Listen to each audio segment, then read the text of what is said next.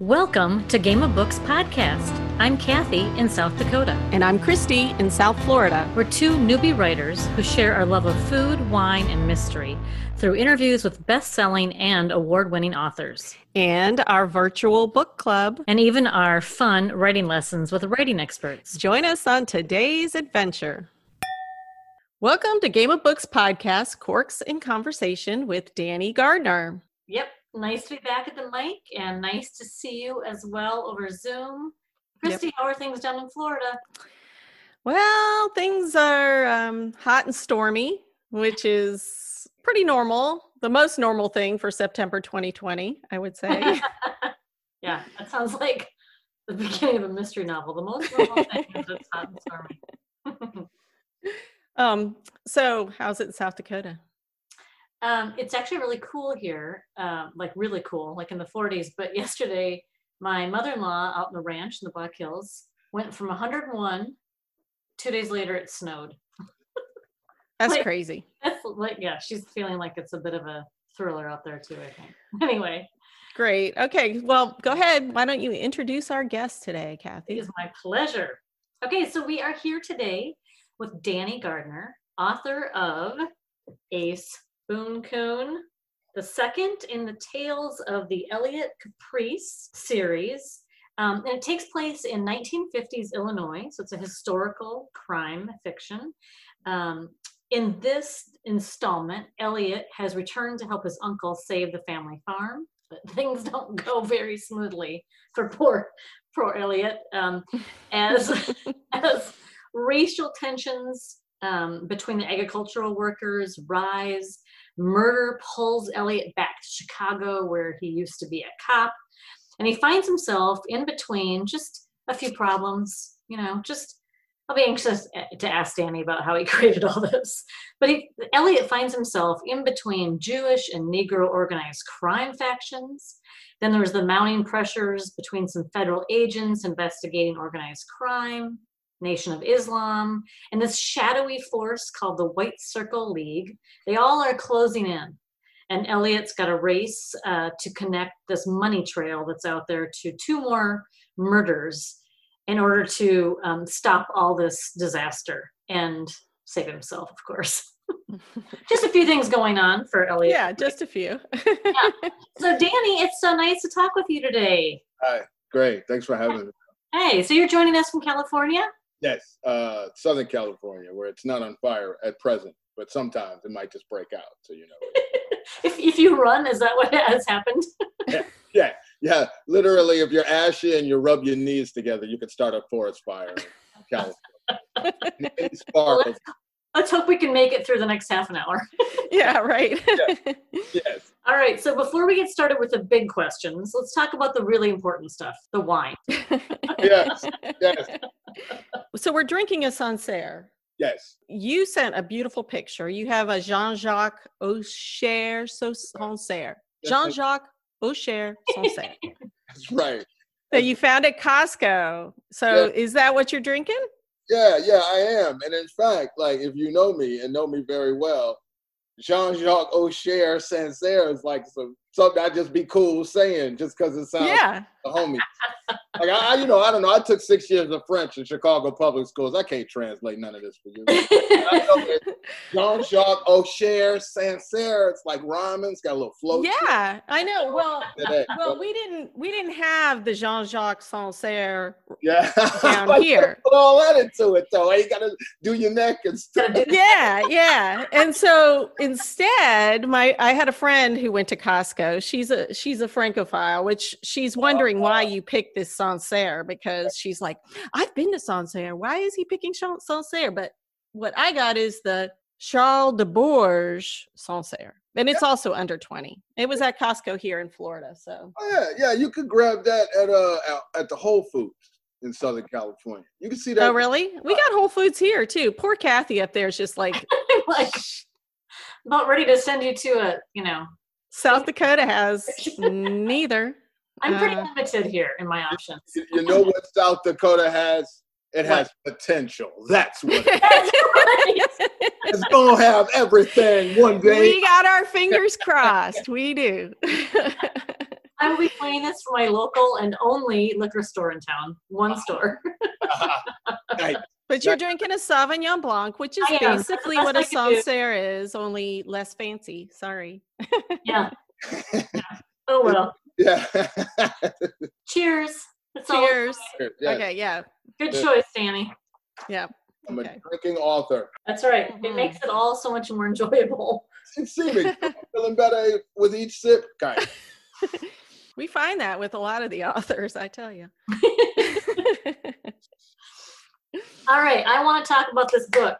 Okay, I do too. is a wild ride. Okay. Oh yeah, yeah, yeah. This yeah. is like, like you think things are bad, and then they turn the page and it's like, this got worse.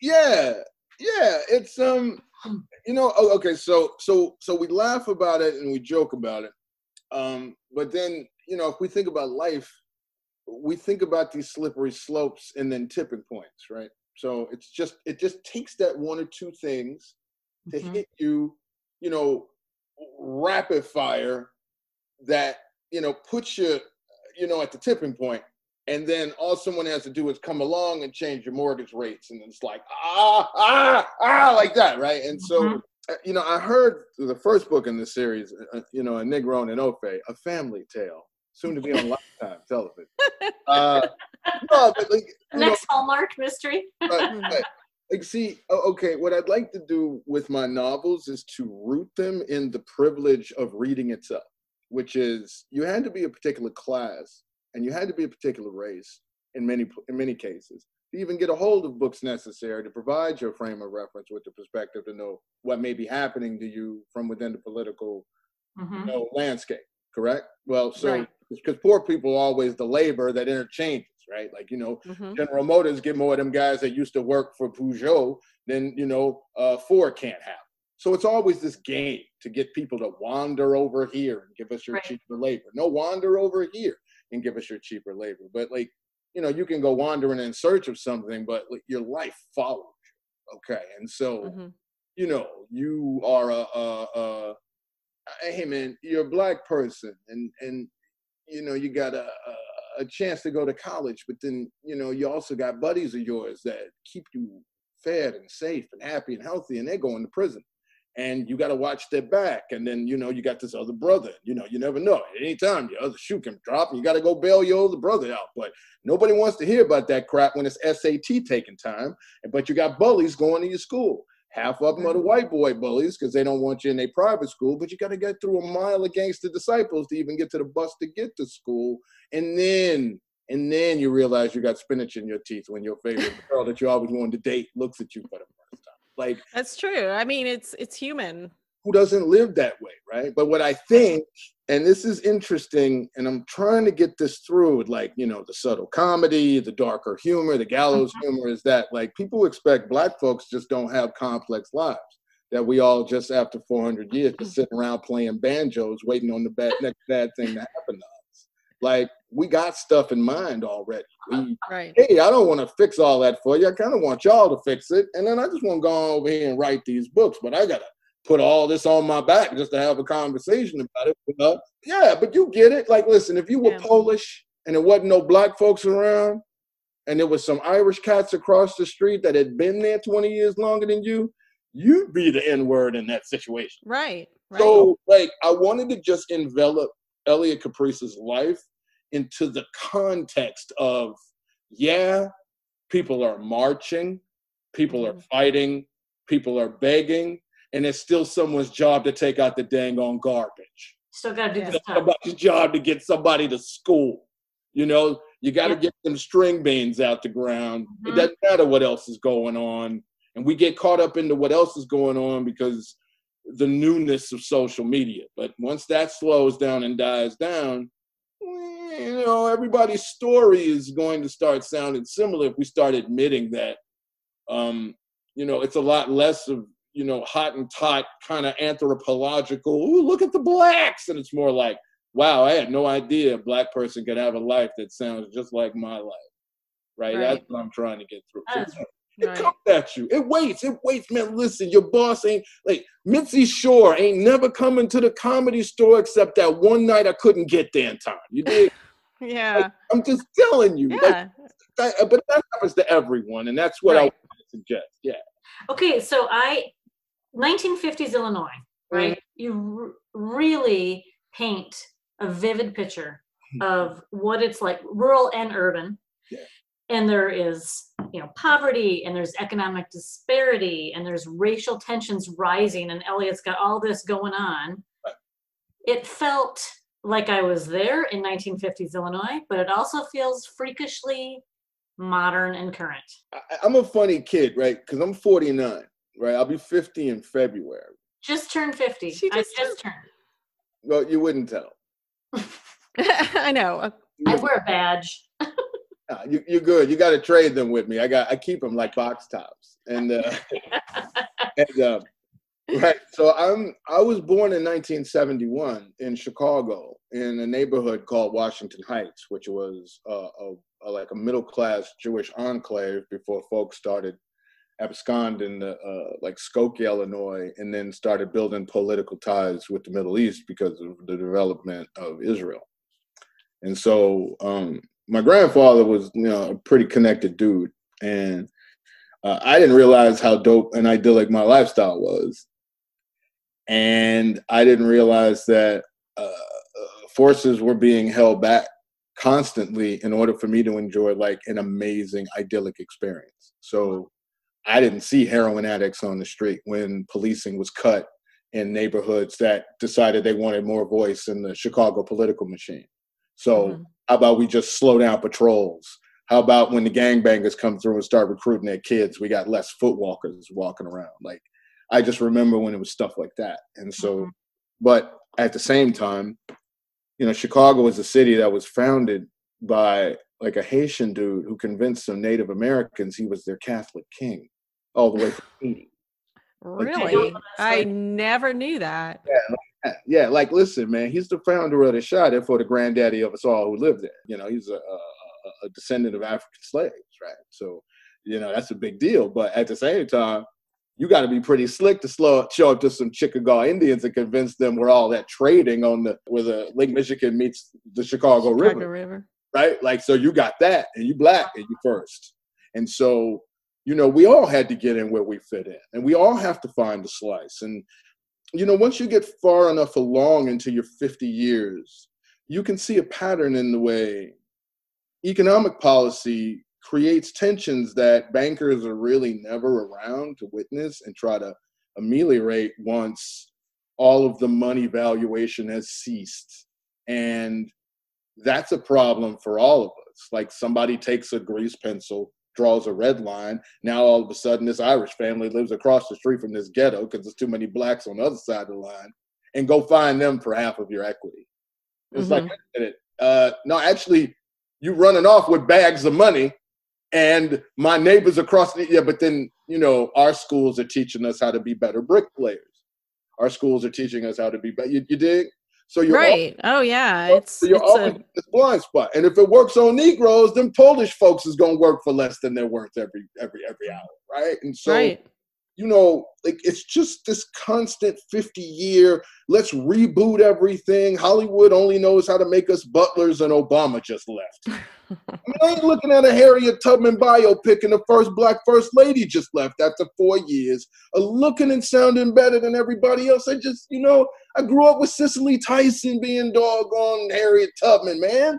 Move me on in the book. I'm trying to get to the back chapters, man. You know, Right. You know, it's just we've done this before. It feels new because we love these greatest hits we keep playing Right. But with the digital space. Like, you know, we can't get into a conversation about Chester Himes because one out of three mystery readers who are white have never heard of him, and one out of five who are black have never heard of him because his copyrights sit dusty because he died old and lonely in Mhm. Spain because it was too hard for him to get back to the United States. So then it's a little hard to have a conversation about who's the greatest mystery writer when we've forgotten about most of them we just had 50 years ago.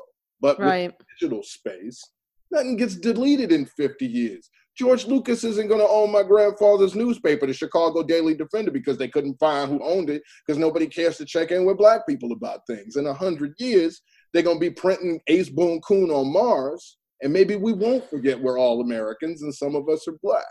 But for Right. now, You had at a- we're looking at a 50 year pivot where if you a woman and you angry at America, well, you can be the first woman writing about these issues. The first what? Yeah. Or you, I can be, you know, they, they, you know, with the Walter Mosley thing. Nobody knows nothing else about nothing but like Walter.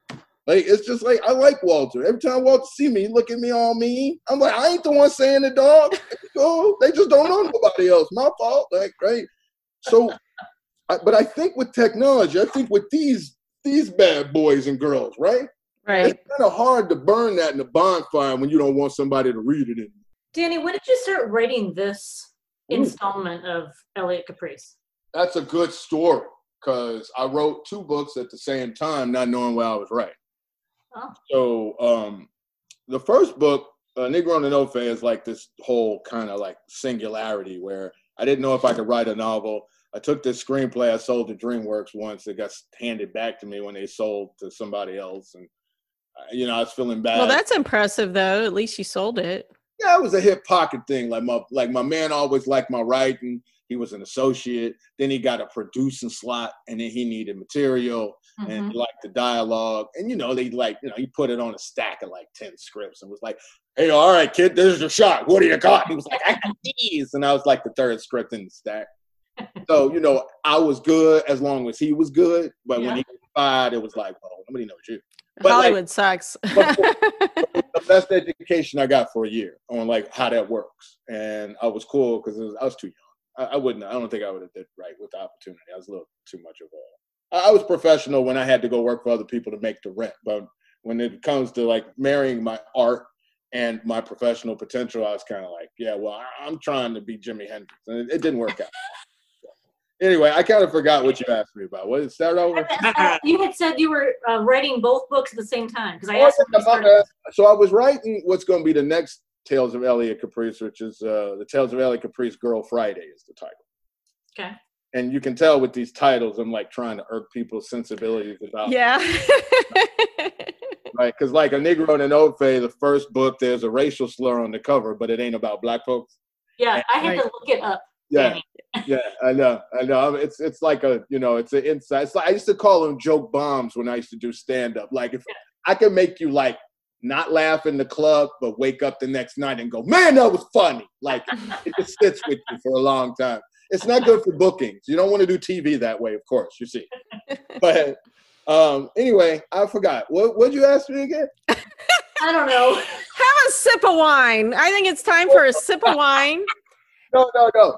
So anyway, I was writing Girl Friday on retreat with Allison Davis, who taught me how to drink Sancerre, and she might even be having one of these right now because she taught me how to drink and eat cheese and write. Huh? And Those uh, all very good skills. I had abdominal surgery on a hernia I gave myself, but I was too busy trying to build all these things around me, and so I kind of put it off because I am impervious to pain. Uh, Another skill.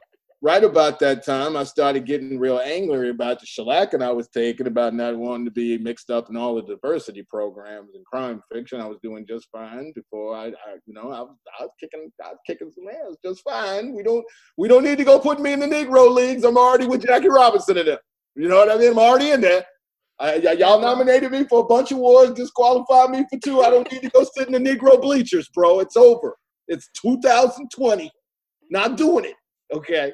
And so I guess I had another book inside me, right? Because uh, my surgery got a little bad, and my abdom- my abdominal area swelled up with like blood and stuff, and it added like an extra couple of months to my recovery. And then I'm sorry, know- I didn't mean to laugh, but I was like, "That's that's graphic for," and that's a mystery novel. no, no, it is. There you It It- I'm, I'm telling you, it was just like it was. It was like carrying around my editor when I was walking around to go to the bathroom. It really was. It was like seriously, it was like the world's opinion burdening me, but it's really just the sack I gotta carry around. No, so I just I wrote a book that caught up with the times and then outpaced the times because Yeah. um, I'm kind of psychic, but like I have to be because I'm black in America. Yeah. And I've seen this before. I lived through this before. I was born on the cusp of these things reoccurring before. Like, you know, if you remember, I got the, you know, uh, a Cardinal Coughlin or O'Malley or whatever, and he was, you know, like the Catholic League put on regular rural radio three times a week the most racist, sexist, evil tele, uh, evil programming on the airwaves for anyone who had a radio and was bored. So you a black farmer and you living in the corner in some unincorporated town because you're trying to get out ahead of your competitors and stake your own claim, right? And then the only information that people who are like white and hiding and running for their own lives from like racial pogroms in mm-hmm. Russia or you know, don't be a German in America in 1935. You the you the nigga now. You know what I mean? Like, hey, Nazi. You know what I mean? Try to try to show up in a middle class neighborhood in the Midwest and you got a German accent in 1951. Yeah. Try it. Try mm-hmm. it. They love a black person moving in next door to them over a German. But like at the same time, if you leave humanity in America alone long enough, we'll go from colored only water fountains to nextdoor.com ID. And that's that. Wow. That's all we're taught. We look at huge parcels of land and carve them into little squares. We take natural shapes that Mother Earth herself has dictated for us to share, and we stamp squares out of them and say, put fences around them and buy guns if you want to. What do you think's going to happen? So I'm always living in jeopardy and I'm always feeling like I'm going to get pulled off the street. And I'm always feeling like somebody like Trump is elected. They all look like Trump to me. Now, I ain't saying mm-hmm. that in relation to our current dilemma because everybody's taking a good shellacking. Yeah. Everybody's been outside with the hot coming. It's 40 mm-hmm. below zero for everybody in America right now. Now I can slip it in. See, I think the trick is you don't wait until white folks are happy with being associated with black folks or sharing a country and a heritage with black folks to deliver information about what's happening with black folks and folks that relate with us who can see it like they live like put the glasses on right mm-hmm. and so you don't wait until everybody's feeling good you don't wait until you know we've got a black oscar winner or two and then here comes this novel you wait until right. folks want to know why the hell is what's happening happening. And then you say, hey dog, this is the play. And right. I guess like America started putting me through something. I could feel it. You got to have a sixth sense if you're a woman and you take the wrong job. And in the job interview, you can tell if somebody might get grabby. Mm-hmm. You know, mm-hmm. you can, you can tell when to take your keys out to get in your car and when you leave them in your purse, right? So you can tell if a book is right for you. And you can tell if your climate in your social area is starting to close in on you and what you believe in or not. So I'm black. America starts closing in around me about a few years before y'all to make certain the plan they got for y'all works on me. And then I was like, oh my God, it's happening again. Wow. And then I just took time to write from the point where I could break the story into two books uh, I, I, thought I was writing Ace Boon Coon, and then it became Ace Boon Coon, and then Girl Friday, right? Like if you had a flow chart, and I just couldn't understand it. And then six months after, man, and I turned it into Allison because she's my developmental editor the whole time. Hey, Allison, and then I just it started syncing up, and then it was scary.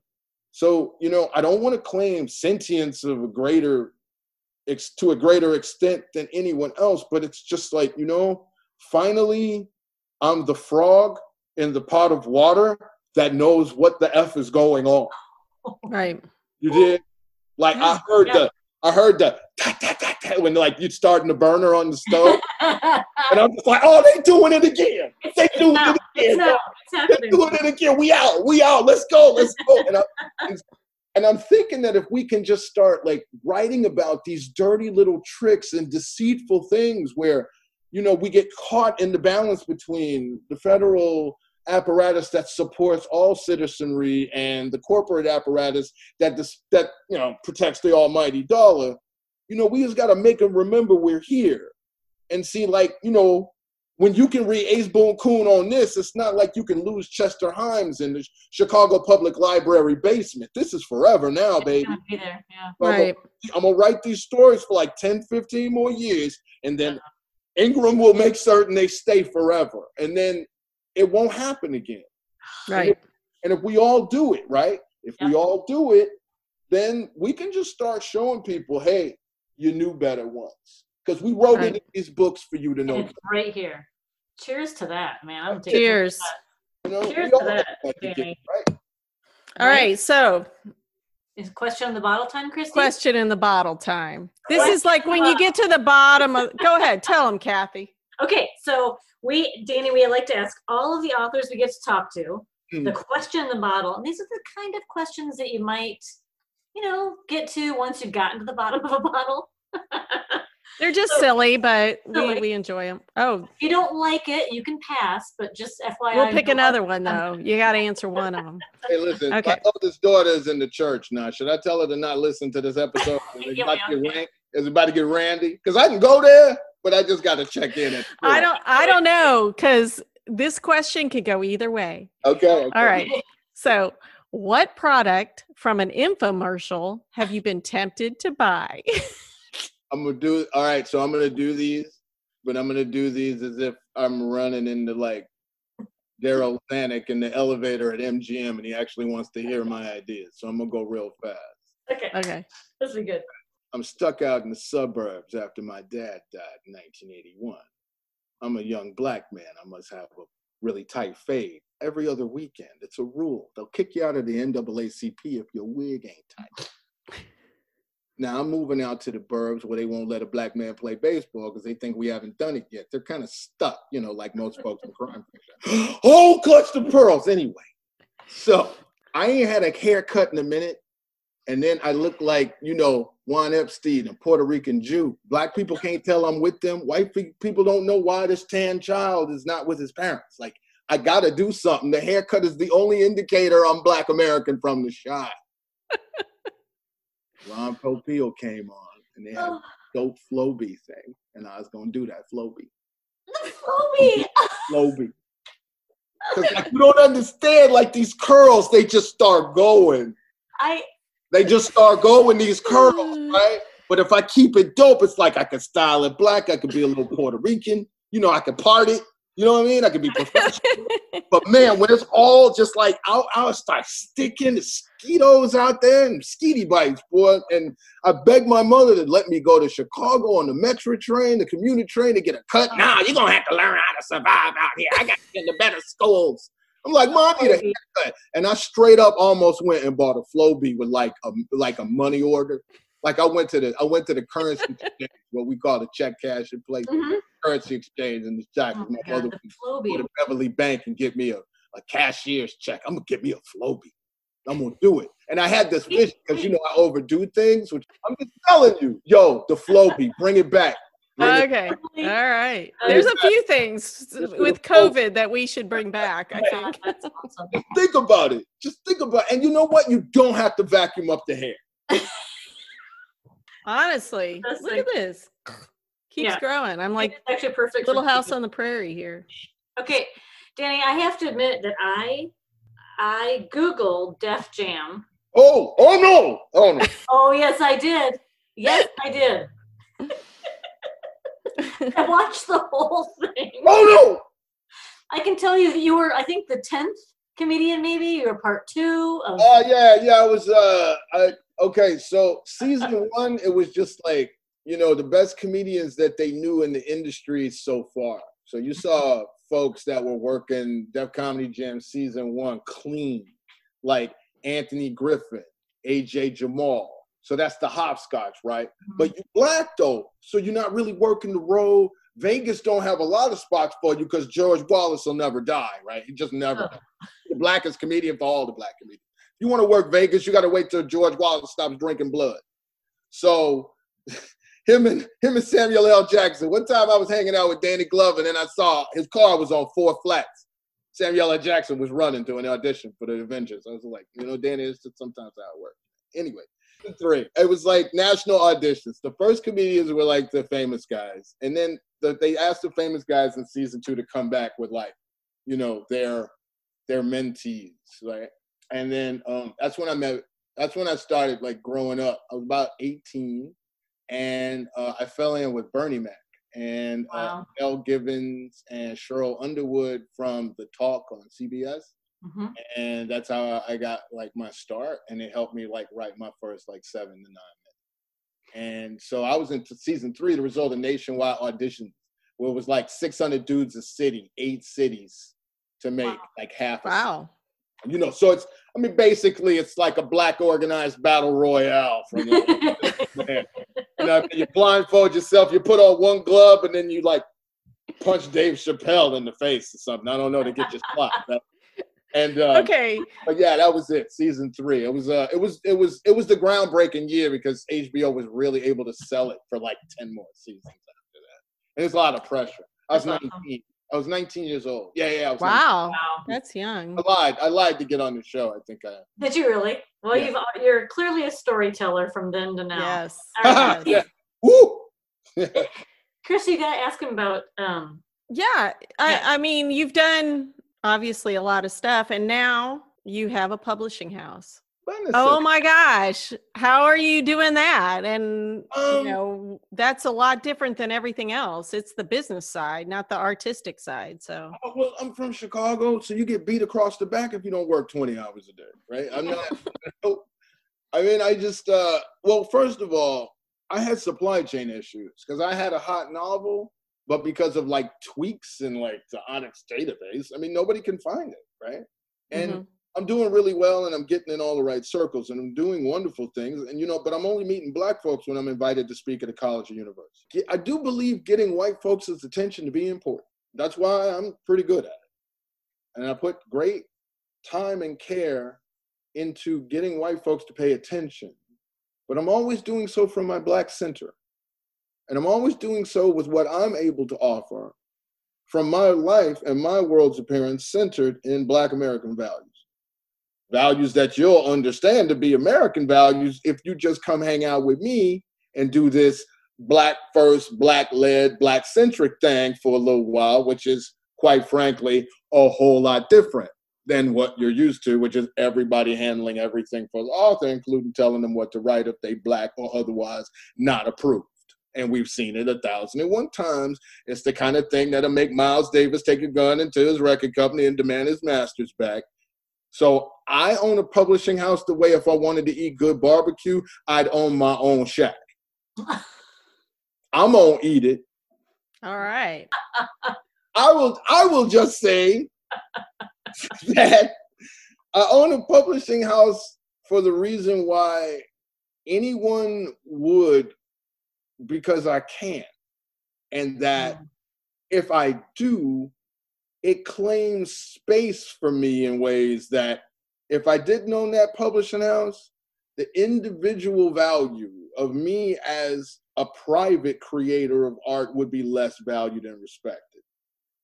So basically, you are making art, even though you have to do business to do it. The business part is is worth it to you. The extra hours, the another four hours of the night, it's worth it. Yes, Yeah. yes, because that book you have behind you came from a source that was supposedly barred to me because I Oh. didn't have enough titles and I didn't have enough money, and they're not going to take you, and it's a special, special thing. And I'm looking, Mhm. and I'm being told no constantly by you know all of these powers that realize they themselves aren't Black American, but somehow want to be the arbiters of what Black American authenticity should be. But that book that you have behind you is authentically me. It's about where I grew up. It's about who raised me. It's about folks who come up from the, the Great Migration. I have uh, I'm a product of folks that go all the way to Surrey, UK in 1518, and we was shacking up with Negroes and making illegitimate miscegenated babies in New Louisiana in 1680 right? My grandfather had to hold off the Chicago outfit, and we talking about Sam Giancana, Johnny Torrio, and them back in the 1950s. But some dude who ain't never left Los Angeles from his backyard says it ain't mystery right now I'm doing. It ain't crime right now I'm doing. If I didn't own my own imprint, you wouldn't have that book because Mm, everybody could have had it. Now, I was everybody's diversity imprint, darling. I was everybody's, oh, you made a good thing happen. I was with Down and Out and I made it work. I made them notice me and look at me. But then, you know, the same guys who are published with all of the and imprinted at the same warehouses as everything else, it doesn't matter if it says this one or this imprint or that imprint. They all sitting on the same shelf in an Ingram warehouse somewhere getting dusty if no one goes out and sells them. And I'm selling books like nobody's business. I'm on the same bestseller list as these dudes. And these guys are offering me no advance. Hmm. Like you are author just like me. I'm kicking your ass in book sales, but you got the temerity to say I'm not legitimately published to go on in my career. So even though I'm an author just like you, you're gonna take my book for no money? Oh, honey, I've been a 30-year member of the Screen Actors Guild. Y'all some crooks in this game. I'm gonna have to start my own business to keep from being a crook. Like, wow. you know, and you could probably hear about some folks who thought they was gonna come in here and take a turn doing business with me. But my grandfather John Gardner, who owned two newspapers, he taught me very well. He said, Danny, if you hire the wrong white person, they'll think you hired them to be the boss of it. Hence, we have You know what I mean? Bronzeville Books. There you Bronzeville go. Books. It's a book, right? Whoever bought a book for who the publisher is. But if the publisher loved you, loved the author, loved the book, gave you a value for your money, made certain it shipped to you on time, made certain it had all the quality indicators of any other book, and made certain the product was available and advertised in the same venues as everywhere else, that means there's room in it, room for it in the marketplace. And some other author's decision, just because he got an Ingram Spark account, shouldn't get in the way of me and my market progress. right. It's a very subjective field we're finding. So it's really, really hard. Yeah. I come from I come from like the project management professional certification. I come from like eight years at Andersen, Arthur Andersen and Andersen Consulting. I, I come from government. Like I come from mm-hmm. my grandfather ran the fire department. Like there are standards, practices, rules, ethics. But you know what? If you want people to stop getting their boobs and their butts felt on, and both has happened to me in a BoucherCon elevator from time to time, I must say then if you want to change that, you got to start paying people more than $25 a short story. Right. Nobody wants to talk about increasing that $25 a short story. So, No, it's it's a it's Right. not a way to make money, I tell you. it's not a way to make anything. So, Yeah. you know, it's just, I, I mean, listen, I gave the going industry, I was everybody's fast black friend for five years. I did every noir at the bar around the world. But when you book me to something 2,000 miles away, and you know I'm willing to come from Los Angeles on my own dime, and you still can't order books before I get there, and you know if I bring books into Canada, they're going to detain me for an hour, you're just trying to tell me stay my black ass home is what you're doing. Because you didn't take care of it because you think I'm eager to fall all over myself and impress you guys. And it's like, hey, the authenticity ain't because I'm black. The authenticity is that I cared about what I was writing about. And I wasn't trying to impress people to get in. I was trying to show people who I really am. So maybe it won't be the first time they ever see a black person. And yet, you know, like all this other stuff gets involved in it. But right. that book you holding, eight white people helped me get that book to you on time. Right. And nobody had any beefs or problems.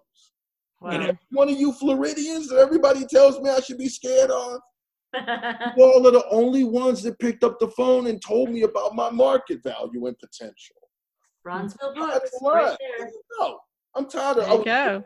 I was born in Bronzeville. I was raised in Bronzeville. My grandfather was one of the men that helped them go from turning, you know, like treating and regarding migration bound Chicago from the black belt to Bronzeville. Like these Wow. guys and gals who ran the city, these journalists, these newspaper owners, these black business owners, they all got together. They said, we got to do something because they treat us like we're not here. But we pay mm-hmm. taxes and we have rights. And they know if we get mad, we can fight back. And ain't nobody gonna take us because we angry, bro. There ain't nobody gonna take us. So we gotta stop this. We gotta stop calling it lowercase black belt. Ugh. We gotta start showing them we value this shit. Mhm. And my grandfather and men like him, like the Sengstackes and great noble, like newspaper men and women back then who control all the black media for America from Chicago, they said, We're not black. Nothing is black that exists. It's bronze. Look at us. You know, we are a bronze people. We came and manifested from the Bronze Age. You know, So and I- that's where I- the name of the publishing company came. Exactly. it's my neighborhood. It's my it's my hospital I was born in. It's it's the oh, schools I wow. learned how to read. I'm trying to give you all traditions that are Right. originated in the blackness, but belong to you because you're an American. And that's Right. got that book over there. Who cares who published it? Even though Right. he's pretty handsome. Okay, you know what, Christy, we have to do with Danny before we go is ask Yes. him the question. Yes, this is the up on it. question that we ask all our mysterious foodies out there. That's what we call our listeners.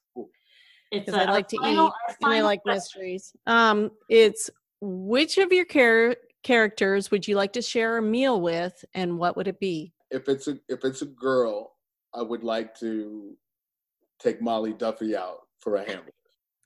for a hamburger. Yeah. okay. Cheeseburger? Just hamburger? except except uh Mayretha and Gladys is the waitress is like I can't get her off my mind. And uh uh Margaret McAlpin scares me too.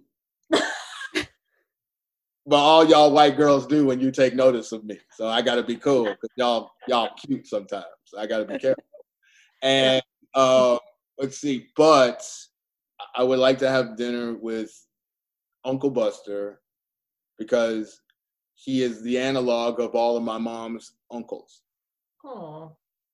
And so when my, when my dad died and my mom couldn't take care of me anymore because she was just destroyed afterwards, uh, all of all of the Gant family, all my uncles. Because see, my mama, my mama had uncles who were like cousin age. Because like you know, we're from Louisiana, we never stopped screwing. Like so my mother had like thirty five aunts and uncles, right?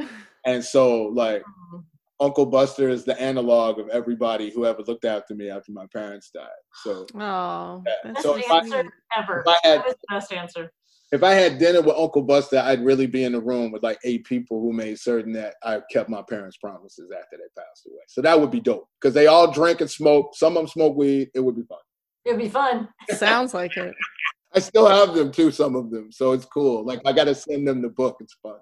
Oh, okay. Oh, Dan, that's before wonderful. we go, um, if our listeners want to reach out, get more information on the book, more information on Bronzeville, where's the best place for them to get that? Like your website or social media? Uh, well, I'll tell you what. If you're checking in today, go to the Bronzeville Books Facebook page and hit like, and then you'll see all of the great things other authors than me are saying about my novel. And so, um, and then, uh, but you'll also get plugged in on all of the developments that we have. Like, so if you want to know about uh, updates to the Bronzeville Books website and web store, the Facebook page and the Instagram is probably going to be your friend. And if you want to get in on the app when it launches in a few months, uh, the website at bronzevillebooks.com is your friend. And um, I am going to hold my personal author page stuff for later because I'm trying to steer folks to Bronzeville proper. Okay. So I'm gonna update the Bronzeville Books webpage with all the cool Danny Gardner stuff too Great. and then I'll split them up to make it easy for everybody. So it's just bronzevillebooks.com for the juicy fat meat. If you want to buy books, just go to your local bookseller. I was going to say it's on the shelves now. Everybody needs to go out and get it. And Right. thank you so much, Danny. You're welcome. Cheers. Thanks for, uh, Cheers. Great to talk to you, Danny. Thank you for thank you joining so us. much. Bye bye, y'all. Bye. Thanks. Thanks for joining us on today's adventure. Subscribe to our podcast on our website, gameofbookspodcast.com, or wherever you listen to podcasts. And if you liked what you heard, you can give us a five star rating or review. You can also subscribe on YouTube, where you can watch and listen. On gameofbookspodcast.com, you can find all the information about what we talked about on this episode. And you can sign up for our newsletter or enter our fun contests and giveaways. We also post our stories and links on Instagram, Facebook, and Twitter. Hope to see you there. I can guarantee you we had fun today. And we hope you did too. Cheers. Cheers.